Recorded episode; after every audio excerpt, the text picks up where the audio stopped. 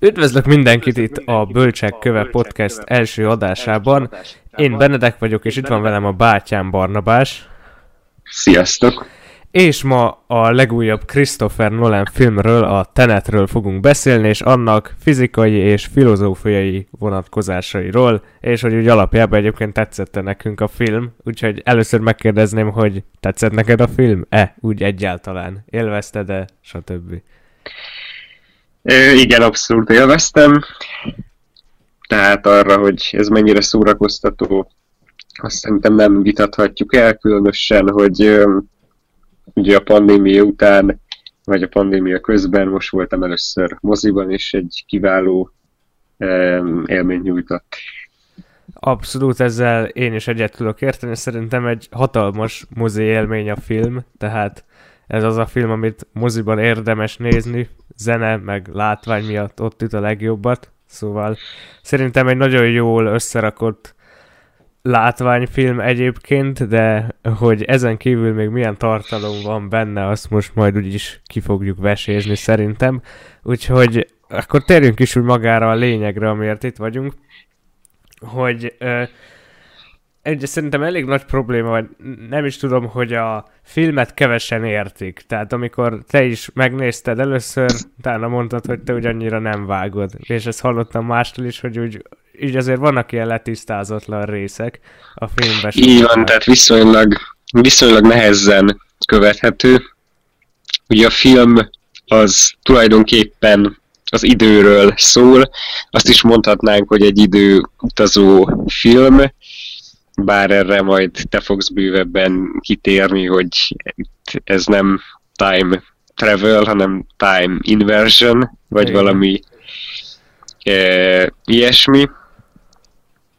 De attól még műfaját tekintve szerintem egy időutazós film, és, és így az időnek koncepcióját járja körül.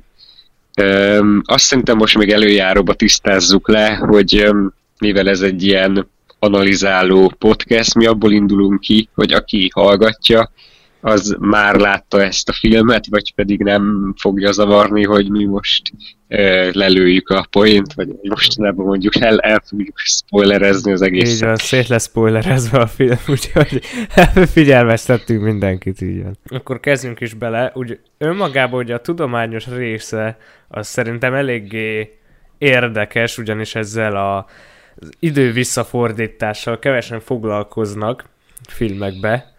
Um, és igazából itt alapvetően egyébként a filmben is mondják, hogy ez nem is igazából idő visszafordítás, hanem a tárgyaknak az entrópiáját fordítják meg igazából. Technikailag a filmben az ilyen idő visszafordításként jelenik meg.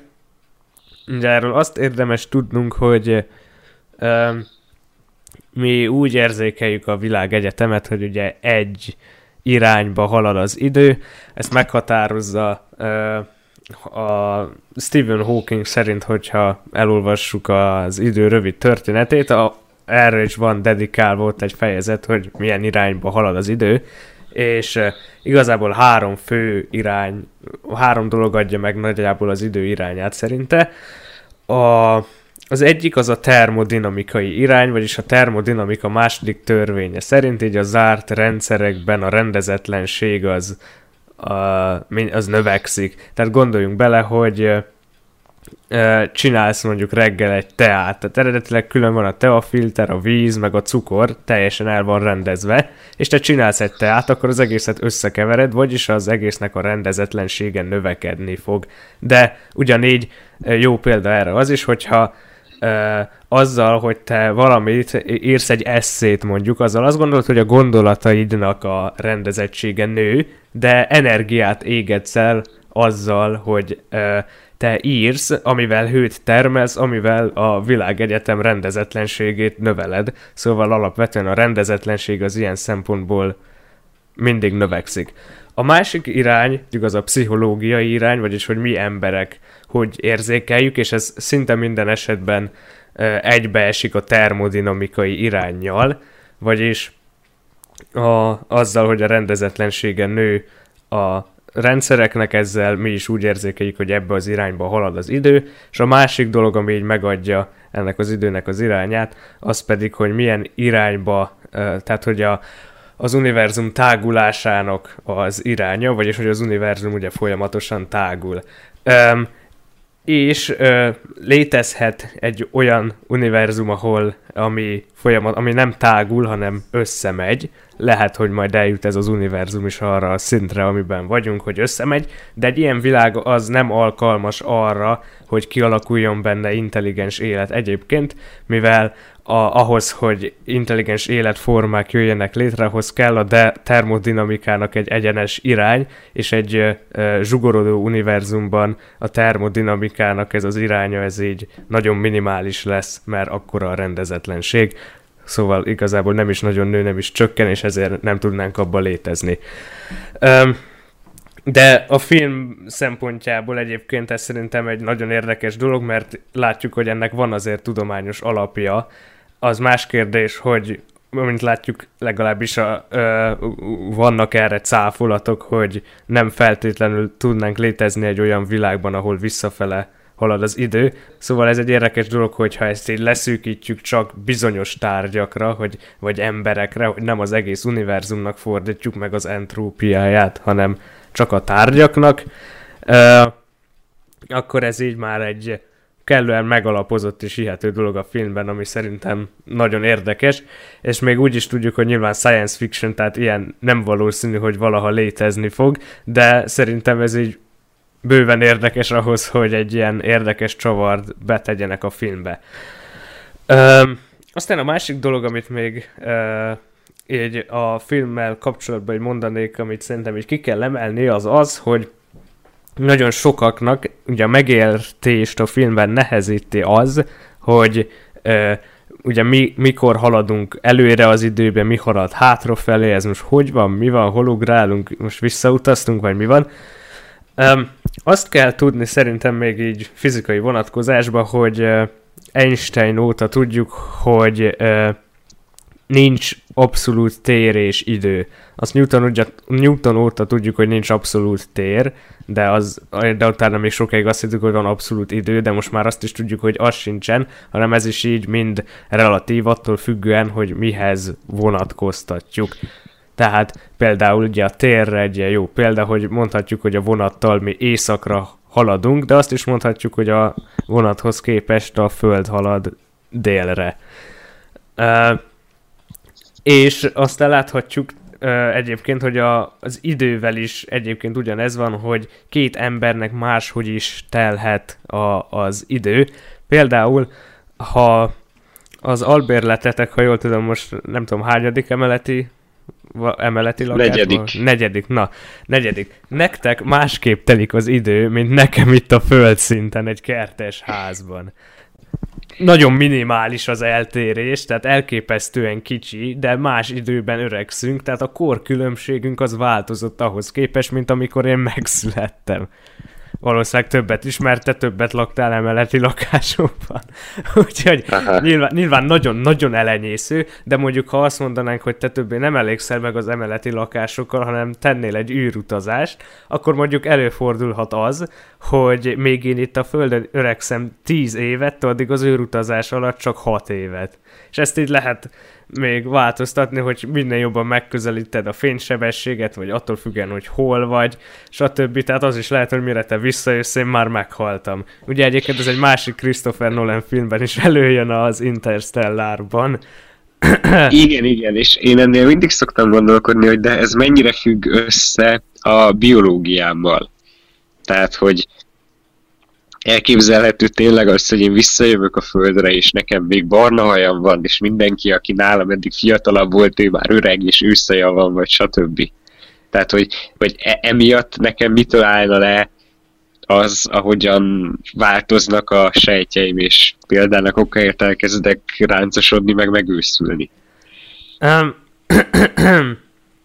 Most mert hogy ugye a filmekben például az Interstellarban mindig így ábrázolják. Igen, igen, igen. Hát, um,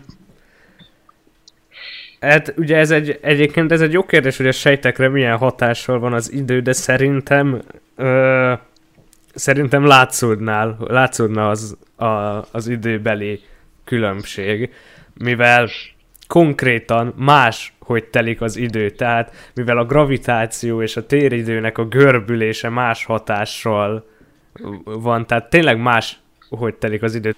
Jó, jó, de van erről nekünk empirikus tapasztalatunk? Tehát ezek most a már meglévő tudásunk alapján felállított elméletek, amik mondjuk logikusak és koherensek, vagy pedig van valamilyen tapasztalatunk arról, ami alapján azt mondhatjuk, hogy Hát figyelj. Igen, ez valószínűleg. Ö, műholdaknál már alkalmazzák, vagy hát ugye az űrnél már alkalmaznunk kell a relativitás elméletet, mivel a GPS műholdaknál például ugye ott fontos az idő eltolódás, de ott máshogy telik az idő azoknál, amik ott kin vannak a világűrben, szóval ott már ezzel is kalkulálni kell. Tehát ez egy nagyon létező dolog, tehát erre tényleg oda kell figyelnünk, hogy mi hogy van. Jó, figyelj, akkor mielőtt belevágunk, akkor a, a fizikai de, de, szóval, a fizikai. Várj, de még, a, a, tehát még nem tértem egyébként a lényegre, mert azt akartam igazából elmondani, hogy mivel nincsen ugye abszolút tér és idő, ezért minden a meg így a megfigyelőtől rengeteg minden függ. Nem véletlen, hogy a John David, hogy a John David Washington által alakított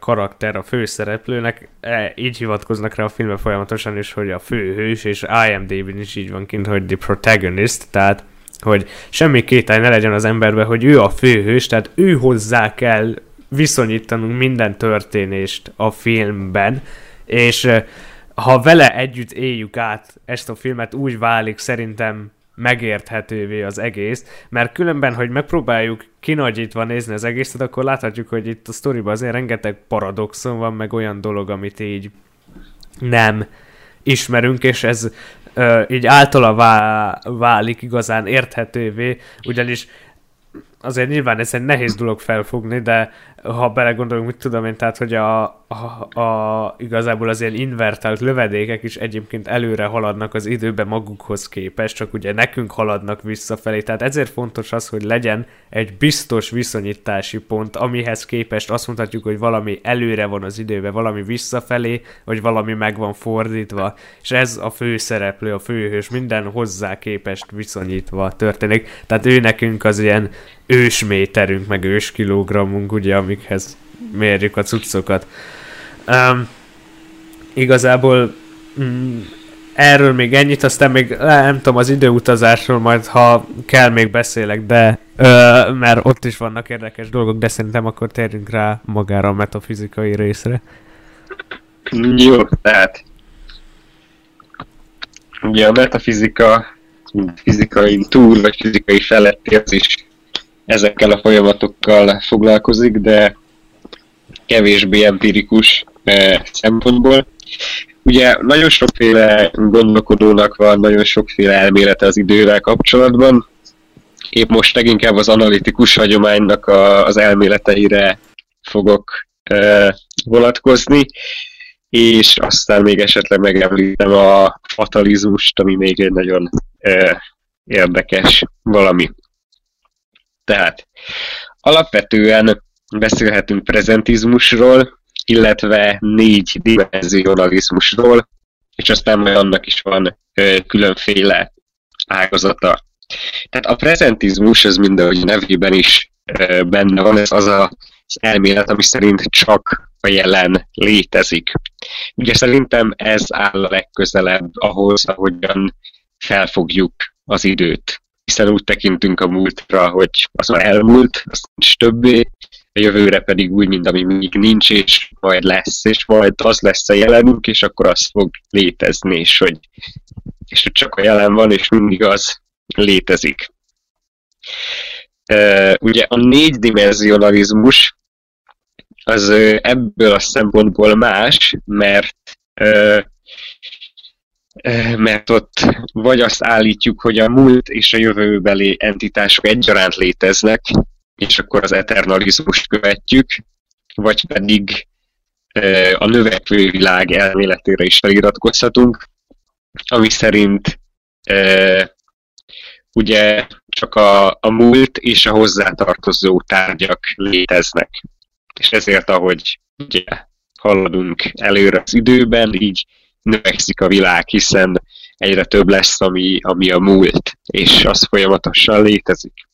Ugye ezzel ellentétes a zsugorodó világ elmélete, ami tagadja a, a múlt létezését, és csak a, a, a jövőbeli dolgok létezését ismeri el, és ezért mindahogy haladunk az időben, úgy egyre több minden tűnik el tulajdonképpen, és ezért hívhatjuk ezt zsugorodó világ elméletnek. Ugye ezen kívül, hogyha a tárgyakról beszélünk, akkor endurantista, illetve perdurantista elméletekről beszélhetünk. Az endurantisták szerint a tárgyaknak nincsen időbeli kiterjedés. Tehát ezért ez szerintem a, a prezentizmushoz köthető a legjobban, mert így ezáltal azt állítják, hogy egy tárgy teljes egészében jelen van a, a most pillanatában. Ugye ezzel szemben a perdurantisták ugye azt mondják, hogy tulajdonképpen teljes egészében egy tárgy sosincs jelen így egy adott pillanatban, hanem akkor csak valamilyen temporáris része, és hogyha így időben, hogyha egy kiterítenénk az időt, akkor mondhatnánk azt, hogy létezik az a tárgy is a teljes egészében ebben az intervallumban. És um, ugye gondolkoztam azon, hogy uh, hova lehetne besorolni a, a filmet ebben az inercia rendszerben, tehát mi, mi a filmnek az alapvető ilyen metafizikája. És ugye biztos, hogy nem a, a prezentizmus, mert, mert abban, hogy így előre-hátra ugrálunk az időben, nem, nem mondhatjuk azt, hogy a film azt állítaná, hogy csak a jelen létezik. Hát persze, a Ezért... filmnél, bocs, hogy közelvágok, igen, azért sokszor látjuk, hogy ott van a jövő is, akik meg ki akarják nyílni a múltat, ami nekünk a filmben jelen, de ők is van, hogy visszautaznak a múltba, szóval ott elég sok minden történik, mutatjuk így párhuzamosan, vagy hogy is mondjam. Így van, tehát biztos, hogy négydimenzionalizmus, és azon belül is szerintem az eternalizmust követi, tehát hogy múltbeli és jövőbeli entitások egyaránt léteznek és emellett azt mondanám, hogy a tárgyakra vonatkoztatva pedig perdurant is, tehát hogy a tárgyaknak jövőbeli kiterjedésük van. És ezáltal, mint hogyha azt mondaná, hogy, hogy, a, hogy a tárgyakon keresztül, a tárgyak időbeli kiterjedésén keresztül tudunk hozzáférni a jövő beli és a múltbéli entitásokhoz is. És akkor itt térnék rá a fatalizmusra, ami azt állítja, hogy hát így a determinizmussal vonhatnám párhuzamba, hogy, hogy így minden eleve elrendelt, és hogy, a, hogy a, hogyha a mostani összes propozíciót és tényt egybe veszünk, akkor meg tudnánk mondani, hogy, hogy mi lesz a jövőben. És ugye ilyen értelemben mondja azt, hogy a jövő az már most is létezik, és hogy már most meg tudnánk mondani, hogy, hogy mi lesz a jövőben. Hm. És, és többször előjött a film során az, hogy ami történt, az megtörtént. Tehát, hogy hiába fordítjuk vissza az entrópiát, és vagyunk úgymond vissza az időben, mégsem befolyásolhatjuk azokat a történéseket, amik már egyszer megtörténtek. Um, igen, igen, és uh, tehát például ugye, amikor a, a nő is, uh, a, a, a nő, aki beugrik a hajóról a vízbe, ugye az is, ugye amikor látjuk, még nem tudjuk, hogy ki az, de aztán megértjük a film végén, hogy ki az, és uh, rájövünk, hogy akkor már az is megtörtént, meg a film elején, amikor a Michael Caine ugye odaadja a küldetést a, a mm, főhősnek, akkor is ugye beszámol erről a robbanásról, vagy erről a dologról, ami ott történt, a, ami a film végén nagy csata, vagy micsoda. Tehát igazából e, a, az indítja az egészet, vagy hát annak is így köze van hozzá. Tehát ezt így látjuk, hogy a, ez úgy már fixen megvan, és erre egyébként a fizikában is ö, előjön az, hogy az időutazásra is egyébként ugye felmerülnek ugye ilyen paradoxonok, ugye ami a filmben is előjön a, a nagypapa paradoxon, vagyis ugye, hogy visszamegyek az időbe, és még apám fogantatás fölött megölöm a nagyapámat, hogy akkor mi van, mert ez ugye akkor hogy mennék vissza, és hogy jöjjem meg. És ennek a paradoxonnak igazából két feloldását különböztet meg a fizika, vagy legalábbis Stephen Hawking könyve. Amiben az egyik az, hogy vagy a múlt az így fix, mert már megtörtént, vagyis ez azt jelenti, hogy ha én létezem, hogy én már visszautaztam az időben, és megpróbáltam megölni a nagyapámat, de nem sikerült nyilván, mivel én itt vagyok jelenleg, szóval ha én visszautazok az időbe, és bármit megpróbálok, hogy megöljem a nagyapámat, az azt jelenti, hogy nem fog sikerülni, mert én ezt már megpróbáltam, és nem jött össze. És van a másik feloldása ennek, miszerint párhuzamos idősíkok léteznek, ugye ez az ilyen multiverzum teória. Tehát, hogy ha én visszautazok az időbe és megölöm a nagyapámat, akkor én létezhetek, csak ezzel létrehoztam egy új univerzumot, egy párhuzamos idősíkot, amiben én nem fogok majd megszületni, és én ebben az idősíkban vagyok jelenleg, mert átjöttem ide abból, amiben én megszülettem azzal, hogy megöltem a nagyapámat. Viszont én, én, én, nem, én azt nem értem, hogy akkor ez a multiverzum dolog viszont hogy ö, kezeli a teret. Um, ez egy akkor ezzel a pár új idősikkal egy új teret is megnyitsz, viszont akkor hogy tudsz átjárni egyikből a másikba? Um, most ez egy igen jó kérdés, amit én egyébként annyira nem is tudom, de ö, ö, de Szerintem ezzel egyébként így egy új tér is létrejön, és vannak, vannak olyan elméletek, mi szerint egyébként minden egyes döntéseddel egy új univerzum jön így létre, vagy hát egy új ilyen időség, ez a végtelen multiverzum teória, ahol minden lehetséges univerzum létezik, sőt, akár ezek között a fizika törvényei is eltérhetnek az adott univerzumokban. Nos, hát ennek szerintem érdekes etikai vonatkozásai lennének, mert akkor így nagyon tép nélkülivé válna szerintem minden egyes cselekedetünk. Hát ez elképzelhető. Nem, tehát tulajdonképpen ez azt állítja, hogy létezik minden, meg mindennek az ellentéte, meg a közte felelhető variációk egyszerre. Igen, igen. Tehát ez azt jelenti, hogy lehet, hogy van egy uni- olyan univerzum, ahol mind a ketten drogdélerek vagyunk például. De tényleg, tehát ha ezt veszünk alapul, akkor valószínűleg van egy ilyen lehetőség, ahol mi, ahol lehet van olyan le- univerzum, ahol megöltük egymást. Simán. Csak ugye akkor ebbe azt kell, itt akkor ez egy érdekes kérdés, hogy akkor a párhuzamos univerzumokban létező emberek, azok akkor igazából külön személyek, mint te vagy végül is, nem? Szóval igazából ezt az etikai dolgot... Igen, tehát ez ezt is nagyon ö, megbonyolítja.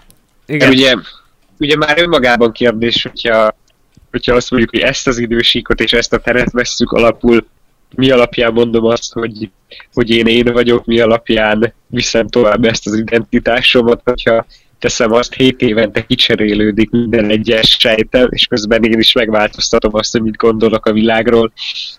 Mm, teszem azt, akár a személyiségem is megváltozhat, vagy hogyha úgy járok, mint a, a Cage nevű ember, aki valamilyen munkálatok során ilyen baleset érte a, a fejét, és en, ennek hatására egy ilyen teljesen más habitusú ember lett. Tehát teszem azt, hogy mindez velem is megtörténik, akkor, akkor mi alapján mondjuk azt, hogy én ugyanaz az ember vagyok, mint hát... mind, akit eddig Ágot a Barnabásnak tekintettünk. És ugye erre ezt tesz egy még egy csavart, hogy és még van sok ugyanilyen Igen. Barnabás token, akik ugyanígy változtatnak.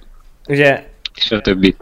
De, de szerintem most nem menjünk ebbe. Várj, de erre még egyébként, tehát valamit erre még egyébként hadd mondjak, tehát hogy egyébként van a Hallottál gondolom nem a Rick and Morty című ilyen nem tudom, Így rajzfilm sorozat, ami elképesztően nihilista egyébként, mivel az pont ilyenekkel foglalkozik, ugyanis a Rick, ő egy ilyen szuper géniusz tudós, aki feltalálta, hogyan tud egy a párhuzamos univerzumok, meg dimenziók, meg idők között utazni, és a, tehát nem mindegy, sok zárójelbe, tehát hogy, és ő pont emiatt ezért így nem látja semminek sem az értelmét, mivel úgy is tudja, hogy minden létezik, minden máshol. Kicsit az a nehéz, amit most például te a Rick és Mortival csináltál, hogy így így meghatározni azt, hogy akkor uh, mégis mit, mi, mit állít, hogyha állít valamit egyáltalán így ezekről, így az idő és a cselekedetei kapcsolatáról. Mert én valahogy ezt úgy tudom felfogni, hogy ő ezt az eternalizmust állítja, hogy a múlt és a jövő egyszerre létezik, és mint hogyha ebben így belevinné azt, hogy, hogy mi valahogy ö, ezt fel is tudjuk fogni egyszerre. Így van az, hogy például a nő látja saját magát leugrani a, a hajóról. És ö, és mivel ami történt, az már megtörtént és megváltoztathatatlan, ezért, ez, ezért ebből a három tényezőből, hogy eternalizmus, ezt fel tudjuk fogni, és ami történt, az megváltoztathatatlan.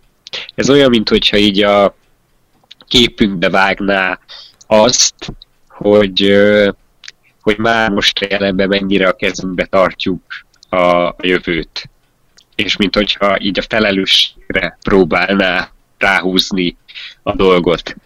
Hiszen ameddig a jövő az így a távoli jövő, és nem látjuk, nem fogjuk fel, addig nem, nem is érezzük annyira a tétjét uh-huh. azoknak a cselekedeteinek, amik majd a jövőre lesznek kiatással. És még amikor a bőrünkön érezzük, akkor nyilvánvalóan sokkal jobban átgondolt, sokkal felelősebb döntéseket hozunk. Uh-huh. Én azt, azt gondolom, hogy a film valami ilyesmit állít.